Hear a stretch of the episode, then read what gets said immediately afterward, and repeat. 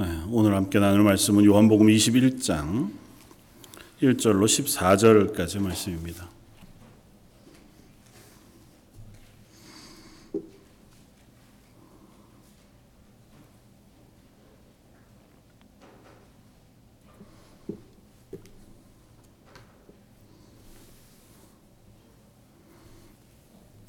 요한복음 21장 1절로 14절까지 말씀.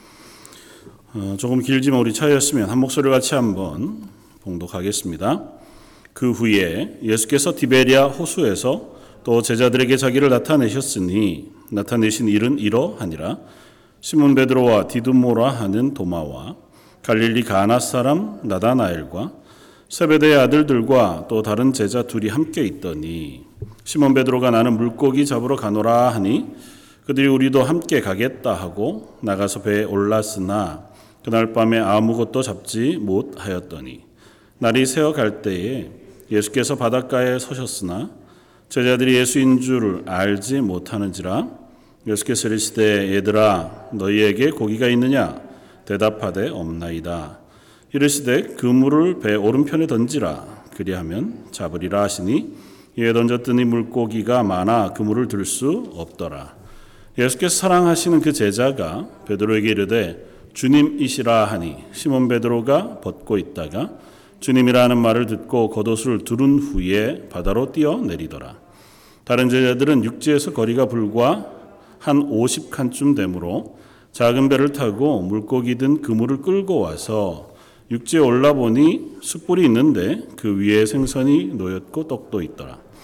예수께서 이르시되 지금 잡은 생선을 좀 가져오라 하시니 시몬 베드로가 올라가서 그물을 육지에 끌어올리니 가득히 찬 물 큰 물고기가 백쉰세 마리라 이같이 많으나 그물이 찢어지지 아니하였더라. 예수께서 이르시되 와서 조반을 먹으라 하시니 제자들이 주님이신 줄 아는 고로 당신이 누구냐 감히 묻는 자가 없더라. 예수께서 가셔서 떡을 가져다가 그들에게 주시고 생선도 그와 같이 하시니라 이것은 예수께서 죽은 자 가운데서 살아나신 후에 세 번째로 제자들에게 나타나신 것이라. 아멘. 어, 오늘은 예수님이 예, 부활하신 후에 어, 함께 모여 있는 제자들 오늘 14절 말씀을 빌면 함께 모여 있는 제자들 앞에 세 번째 나타나신 사건의 이야기를 통해서 어, 함께 은혜를 나누기를 원합니다. 특별히 말씀을 묵상하면서 하나님 참 세밀하고 세심하게 우리를 위로하시고 또 우리를 가르치시고 격려하시기를 원하신다고 하는 사실들을 발견하게 됩니다. 어, 여러분들은 하나님 주시는 위로의 경험을 다 가지고 계시죠? 음, 하나님 주시는 세밀한 위로. 어떨 때 보면 너무너무 어, 세밀하고 그야말로 우리의 마음을 잘 아셔서 어, 뭐 아주 크지 않은 아주 작은 부분에서 또 우리의 어, 마음을 위로해 주시기도 하고 우리의 삶을 격려하시기도 하셔서 어, 그것이 우리의 힘이 되어서 하나님의 사람으로 살아가게 하는 원동력이 되게 하기도 하는 것을 확인합니다. 근데 어, 신앙생활이 이렇게 길어져 갔고 우리가 이제 성숙해져 가면서 어, 그런 위로가 훨씬 더 잘 우리 속에 경험되고 확인돼야 되는데 오히려 어, 그런 세밀한 하나님의 위로와 격려가 어, 잘 경험되지 않는 그러니까 감각적으로 좀 익숙해지는 거라고 할까요? 아니면 어, 너무 당연하게 생각하는 걸지도 모르는 그래서 하나님 날 위로해 주시기를 원하지만 위로가 없는 것 같이 착각할 만큼 우리가 어, 생각되어지기도 하는 시간들을 보내기도 하는 것 같아요. 그래서 오늘 말씀을 묵상하면서 어, 이때 제자들에게뿐만 아니라 지금도 우리에게 어, 여전한 위로와 격려를 주시기를 원하시고 또 우리 인생 가운데 세밀하게 찾아오셔서 우리를 그리스도인으로 세우시고 하나님의 교회로 세우시기를 원하시는 그 하나님에 대한 묵상과 고백을 함께 나눌 수 있으면 좋겠다 생각이 되었습니다. 사실은 요한복음 21장의 설교들을 어, 뭐 여러 차례 했습니다. 처음 목회를 시작했을 때부터 지금까지 뭐 너무 유명한 본문이기도 하고 특별히 오늘 저희가 읽었던 14절 이후에 15절부터 나오는 어, 베드로를 향하신 예수님의 세 번의 어, 질문과 대답 그리고 격려와 세우심은 그야말로 참 놀라운 은혜를 끼치는 본문이어서 말씀을 생각할 때마다 자주 어, 은혜를 나누었던 어, 말씀이기도 합니다. 어, 그리고 이 앞쪽의 말씀들을 그동안 묵상하면서는 아, 제자들과 베드로가 참 많이 낙심했구나. 그리고 그들의 좌절감을 읽을 수 있었습니다. 부활하신 예수님을 만나 배웠기는 했지만 나는 고기 잡으러 가노라고 고백하는 베드로의 고백과 그를 따라서 함께 고기잡이 하러 간 여섯 명, 그래서 총 일곱 명의 제자들을 보면서 그들이 여전히 갈피를 잡지 못하고 또 제자로서 부르심을 받았지만 예전 본업으로 돌아가 낙심하고 있는 밤새 수고하지만 물고기를 하나도 잡지 못하는 삶으로 되돌아간 것 같은 어, 그 자리에 찾아오신 예수님에 대한 묵상을 참 많이 했더랬습니다. 근데 이번에 말씀을 준비하면서 다시 말씀을 묵상하면서 아, 좀 다른 부분도 있구나고 하는 사실을 생각하게 됐어요. 물론 뭐 말씀이 너무 단순하고 명확하지만 그것들을 바라보는 시선이 우리의 신앙의 연륜에 따라서 혹은 뭐 삶의 연륜에 따라서 상황의 어, 여하함에 따라서 또 다르게 우리가 접근하게 되기도 하는 것 같아요. 근데 이번 본문 말씀을 읽으면서 또 준비하면서 묵상하면서 이들이 고기잡이 하러 간 모습을 한번 상상하게 됐고 그들이 고기 잡는 그 순간이 좌절과 절망으로만 가득하지는 않았겠다고 하는 생각도 하게 됐습니다. 그 부분에 대해서는 사실은 좀 이따 나누겠지만 신학자들 사이에서도 의견이 분분한 부분이 없지는 않아요. 오늘 본문은 이렇게 시작합니다. 그 후에 예수께서 디베라 호수에서 또 제자들에게 자기를 나타내셨다. 그 나타내신 일은 이러하니라 그렇게 어, 선언하고 이야기를 쭉 기술해 가고 있습니다.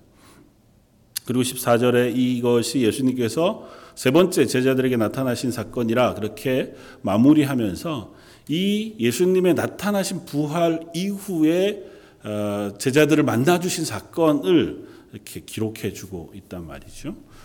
어, 예수님 부활하셔서 제자들을 만나신 이유는 아주 단순합니다. 지난주 우리가 살펴보았던 것처럼 제자들을 세우시기 위함이에요. 그러니까 예수님의 필요가 아니라 제자들을 위한 필요, 교회를 위한 필요, 성도들을 위한 필요를 채우시기 위해서 부활의 확실한 증언, 증인으로 그들을 세우시기 위해서 일부러 부활하신 예수님께서 여러 번 제자들과 또 각 개인에게 또 때로는 여러 사람이 있는 곳에 나타나셔서 예수님이 부활하셨다고 하는 완전한 증거들을 보이셨단 말이죠. 그러니까 오늘 본문도 같은 맥락에서 부활하신 예수님께서 제자들에게 예수님이 죽으셨다, 부활하셨다는 사실에 대하여 명확히 확증하여 증언해 보여주시는 장면입니다.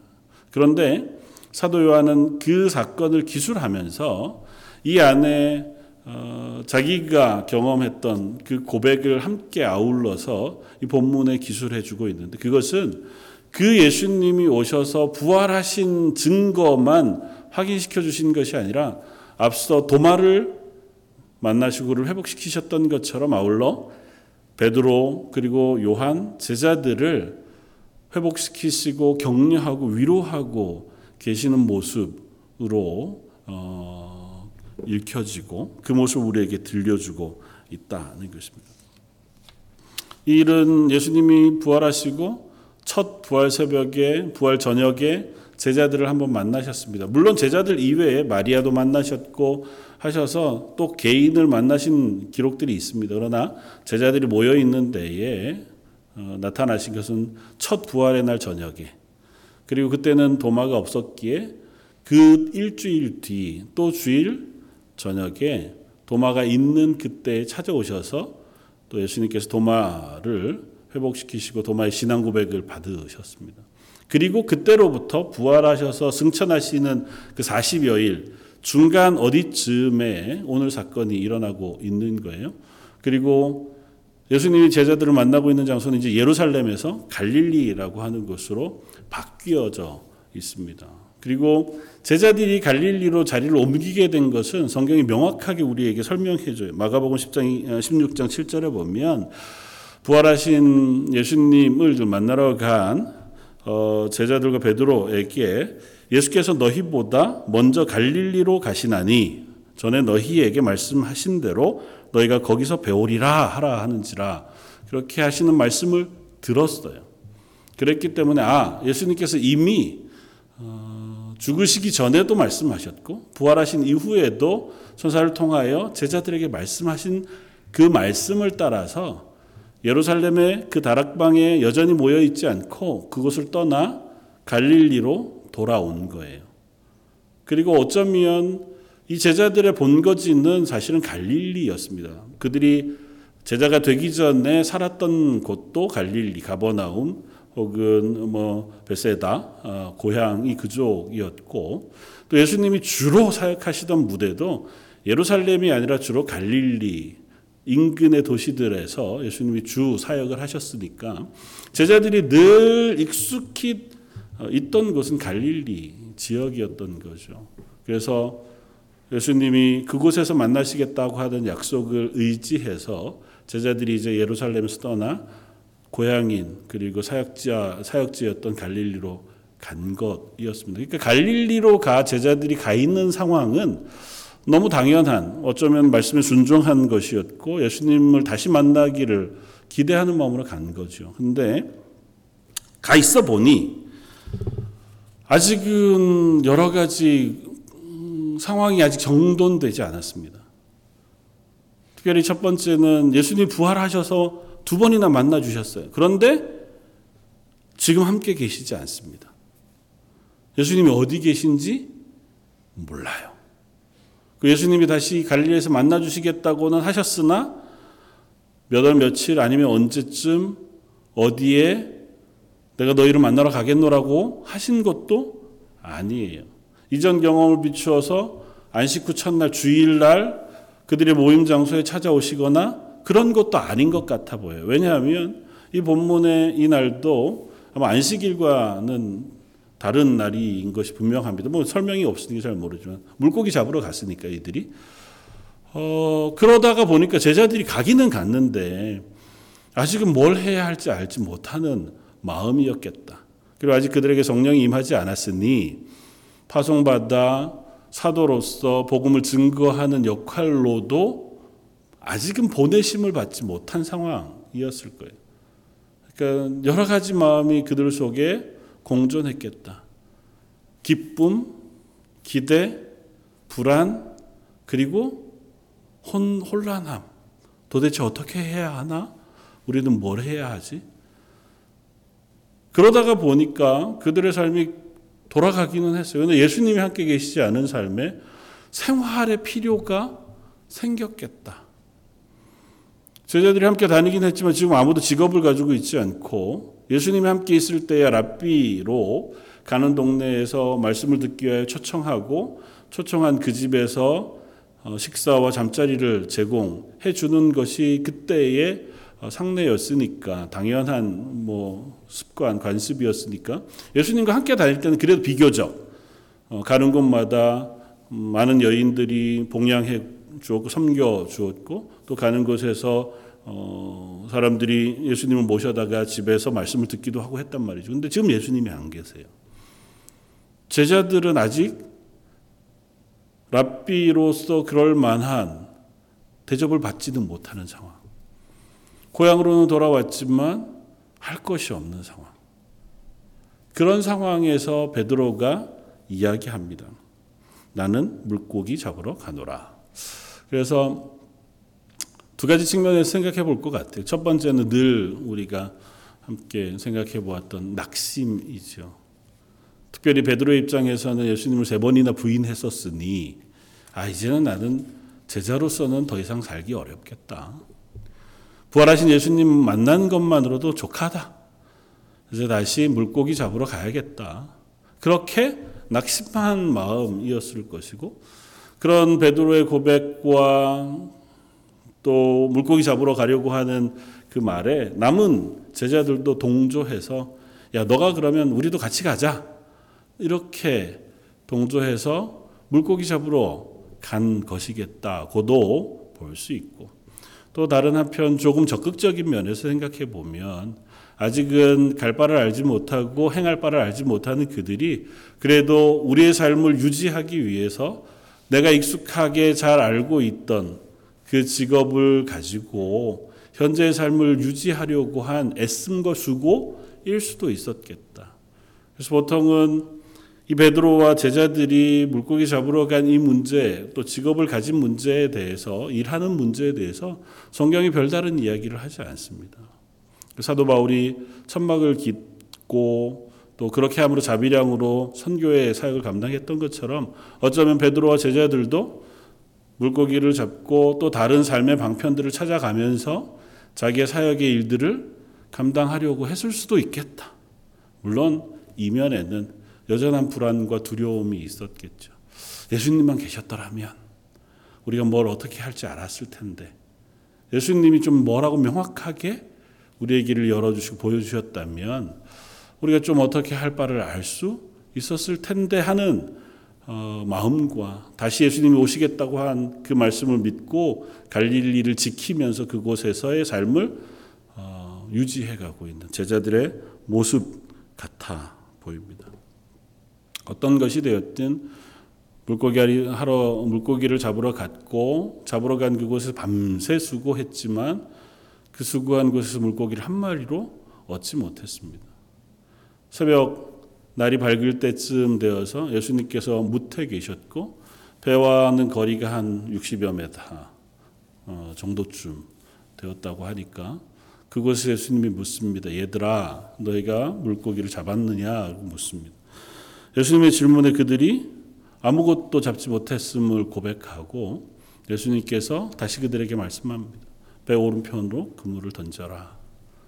제자들이 그 말을 듣고 이제 모든 것들 정리하려던 그것을 다시 어, 저 펴서 그물을 던졌고 그 그물에 걸린 물고기, 낚인 물고기가 153마리나 되었다고 하는 이야기였고 그 이야기 중에 제자들이 이제 눈치를 챘습니다. 아, 예수님이시겠다. 특별히 어, 예민한 사람이었던 사도 요한이 먼저 예수님인 것을 알아차렸고 베드로에게 이야기합니다. 예수님이신가 보다.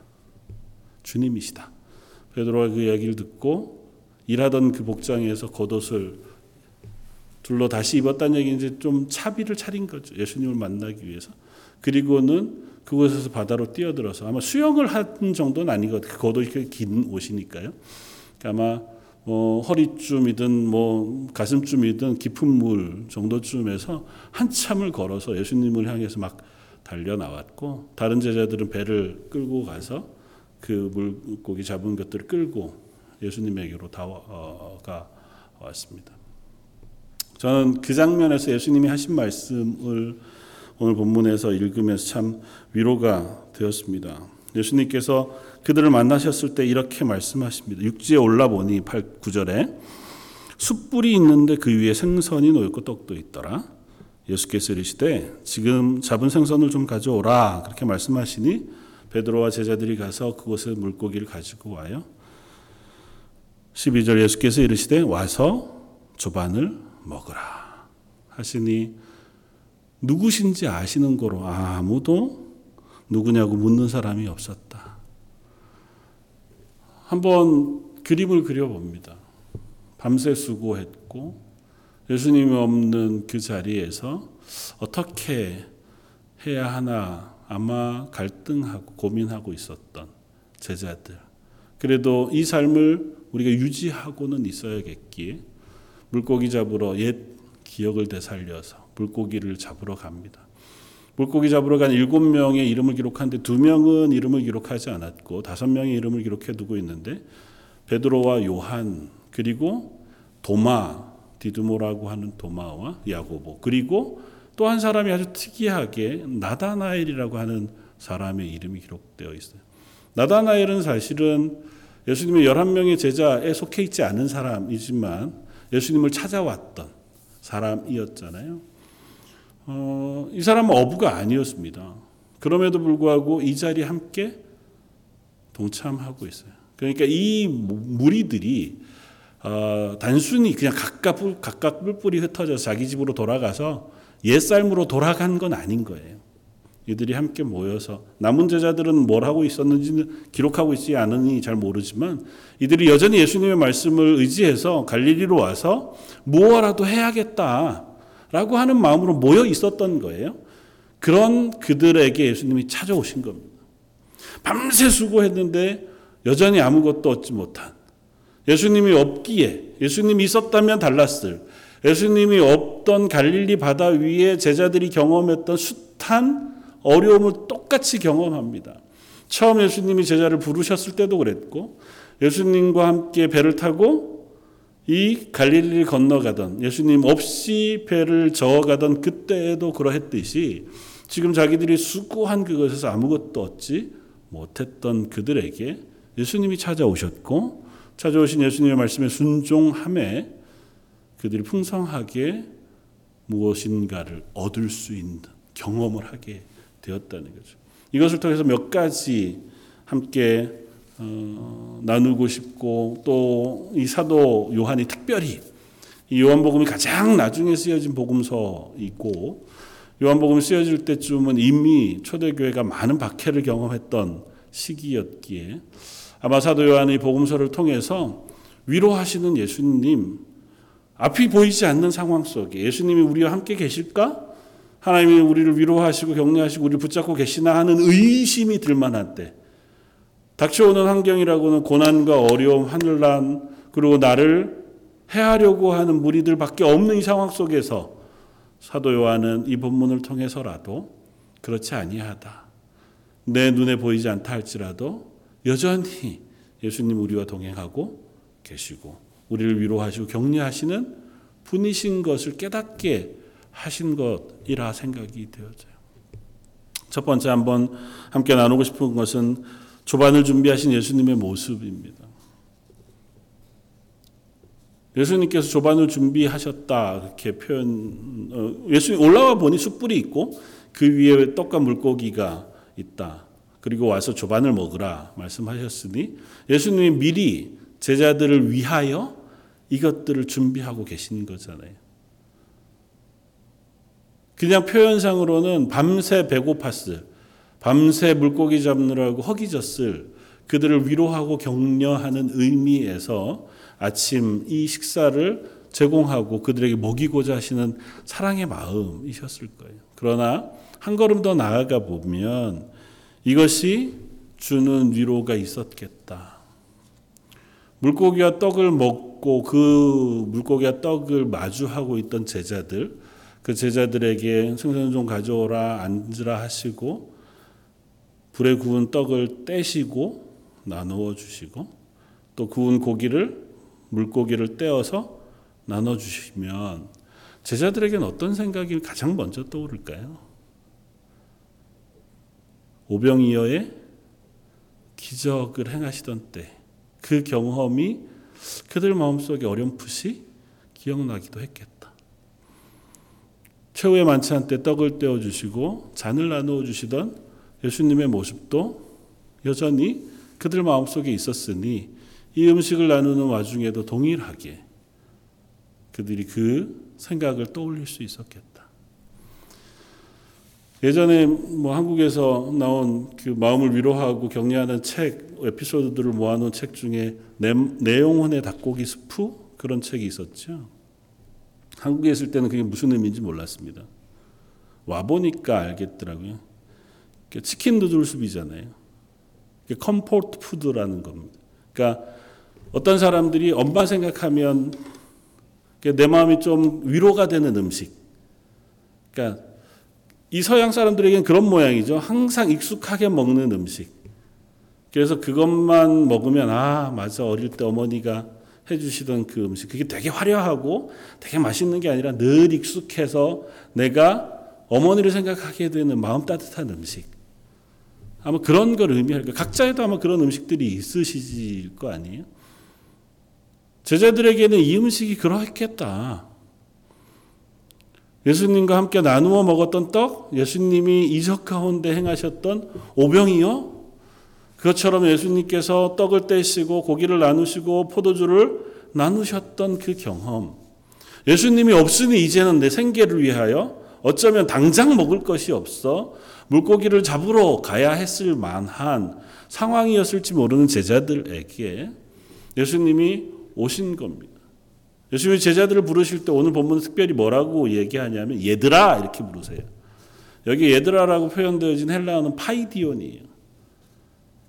그건 아주 친밀한 그래서 내 아이들을 부를 때에 쓰는 그런 표현이에요. 예수님이 아주 친밀하게 이 제자들을 부르고 계신 거예요.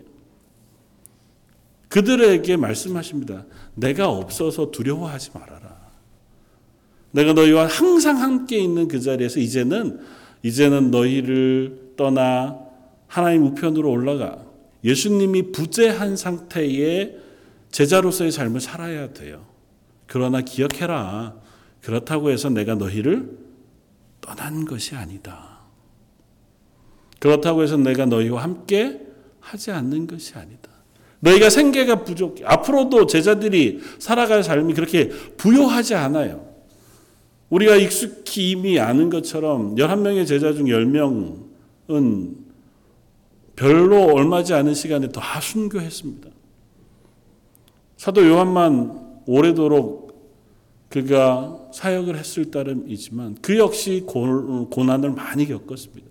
그 제자들이 앞으로 막다트릴 환경이 편안하지 않아요. 어디 가서 환영받고 어디 가서 높임을 받고 어디 가서 편안하게 그렇게 제자로서 살만한 삶을 살 것이 아니고 배고플 것이고 매맞을 것이고 억울할 것이고 때로는 애매히 죽음을 당할 만한 그런 지경에 놓여 가면서 제자로서의 사역을 감당해야 될 거예요. 그런 제자들을 예수님이 위로하시는 겁니다. 격려하시는 거예요.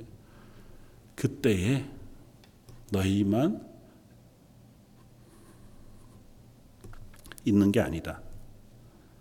너희 혼자 그 싸움을 싸우는 게 아니다. 천재 주인이신 예수님께서 오병이어로 5천 명, 2만 명을 먹이셨던 그 능력의 예수님께서 언제라도 너희와 함께 계신다. 그리고 고난을 당할 때 이 새벽을 기억 할 수 있었겠다. 와서 조반을 먹어라. 묵묵히 그 갈릴리 바닷가에서 아침에 음식을 나누어 먹었던 그 기억이 그들에게 충분한 위로와 격려가 될 수 있었겠다. 예수님은 제자들에게 말씀하시잖아요. 볼지어다 내가 세상 끝날까지 너희와 항상 함께 있을 것이다. 마태복음 28장 20절에서 그 마지막 선언을 그렇게 해 주셨습니다. 제자들은 이 말씀을 기억해요. 사도 요한은 이 복음서를 쓸 때 이미 오랜 시간 전이지만 그 말씀을 평생 기억하면서 지금까지 살아왔어요. 그리고 그 이야기를 오고 오는 교회들에게 전해주기를 원합니다. 너희도 때로는 혼자일 것 같을 때가 있을지 모르겠다. 너희가 때로는 하나님이 너희와 부재하시고 예수님이 너희의 옆에 계시지 않는 것 같은 그런 상황이 될지도 모르겠다. 깜깜한 밤, 아무리 수고해도 열매 맺기 어려운. 특별히 예수님이 사람을 낚는 어부로 부르셨었던 그때의 일을 생각해 보면 물고기를 아무리 낚아도 열심히 그리스도인으로 살고자 하고 사역자로 또 혹은 제자로 살고자 해도 열매가 없을 때, 열매가 없는 것 같을 때, 별다른 반응과 결과가 없어 보일 때, 나는 수고했으나 수고의 결과가 전혀 보이지 않는 때, 그때라 할지라도 여전히 예수님 우리를 지켜보시고 우리에게 오셔서 괜찮다 얘야 와서 밥 먹자 그렇게 위로하시고 격려하시는 하나님이신 줄 믿습니다.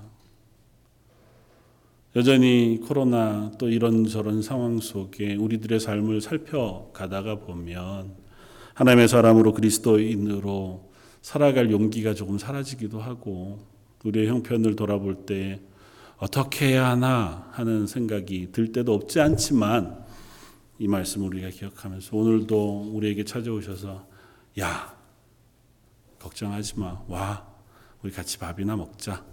그렇게 위로하시는 예수님의 위로와 격려가 저와 여러분들에게 있기를 원합니다. 또 다른 하나의 상징을 발견하게 돼요. 사도 요한은 이 본문 안에 숯불이라고 하는 이 단어를 명확하게 씁니다. 뭐 우리가 익숙하죠. 뭐 불을 피우시고 거기에 고기와 떡을 구우셨으니 그걸 숯불로 표현하는 게 너무 당연해 보이지만 사도 요한은 특별하게 이 단어를 써요. 여기에 숯불로 쓰여진 헬라어가 요한복음에서 딱 두 번 쓰입니다. 한 번은 이 본문에서 또 한 번은 베드로가 예수님을 부인하던 자리에서 그들이 펴놓은 그 불을 숯불로 표현 같은 헬라어를 써요. 의도적으로. 뭐 다른 데는 숯불이 없었겠어요. 그러나 사도 요한은 이 본문을 통해서 베드로를 위로하시기를 원하시고 회복하시기를 원하시는 예수님의 세심한 마음과 사랑을 우리에게 들려주기를 원하는 베드로야 이미 알았죠. 15절 이하에서 예수님께서 베드로에게 찾아오셔서 격려하시고 세우시는 때에 이미 베드로는 예수님의 마음을 알았죠. 그러나 오고 는 교회들도 그 하나님의 배려와 세심한 사랑을 깨달아 알고 기억하게 하시기를 원해서 이 단어를 썼겠다.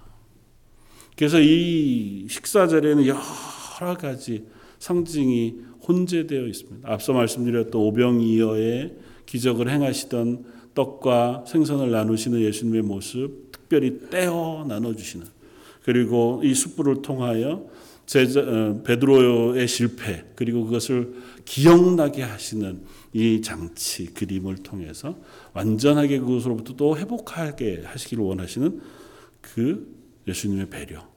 그리고 누가복음 5장의 기록을 우리가 따라가 보면 예수님께서 베드로와 요한 또 야고보와 빌립을 부르실 때에 동일한 장면이 반복되면서 부르셨어요. 그들이 밤새 수고했으나 아무것도 물고기를 얻지 못했을 때 예수님이 찾아오셔서 배 오른편에 그물을 던지라 말씀하셨고 베드로가 그때 고백하기를 제가 어, 아무것도 얻지 못했지만 말씀을 의지하여 제가 그물을 던지겠습니다. 그리고 많은 물고기를 잡았습니다. 예수님께서 그들에게 말씀하시기를 이제는 너희가 나를 따라오너라.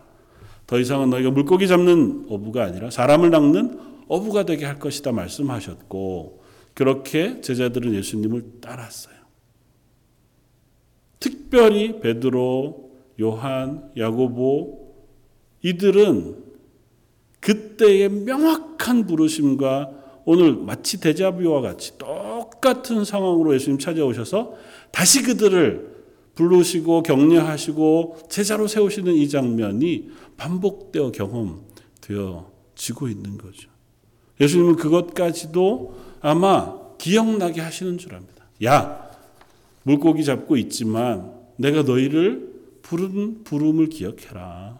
앞으로도 너희가 살아가야 할 삶, 걸어가야 할 길은 물고기 잡고 어떻게 가는 삶이 아니라 사람을 낚는 부활의 증인, 하나님의 그 말씀을 받은 제자로서의 삶을 살아가야 할 것이다 라고 하는 사실을 이 아침에 제자들에게 명확하게 들려주고 계신다.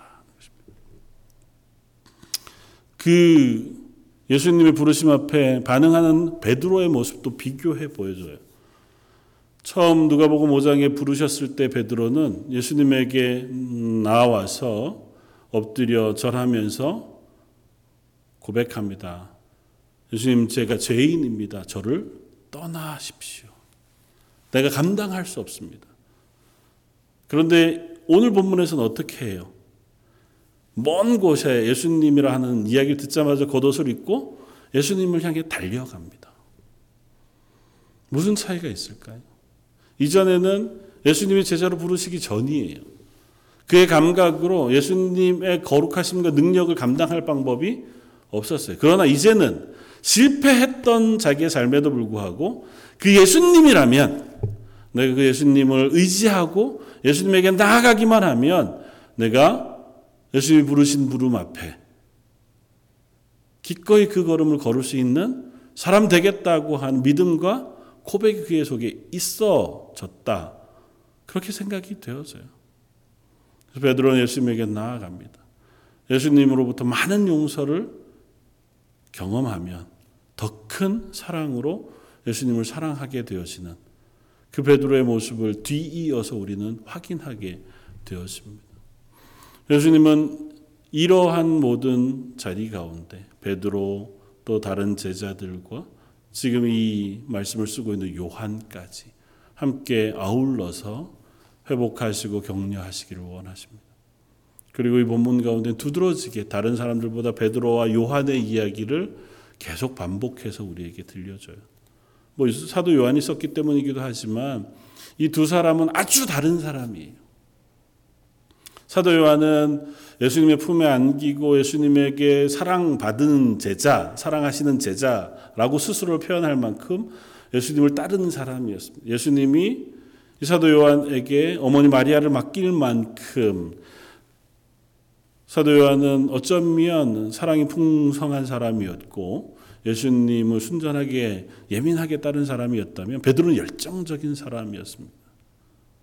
베드로는 그야말로 열심과 믿음에 충만한 사람이었어요. 어떻게 해서든 나는 죽어도 예수님을 따르는 일이라면 완전히 다른 사람인 거죠. 그 두 사람을 같이 예수님은 제자로 부르십니다.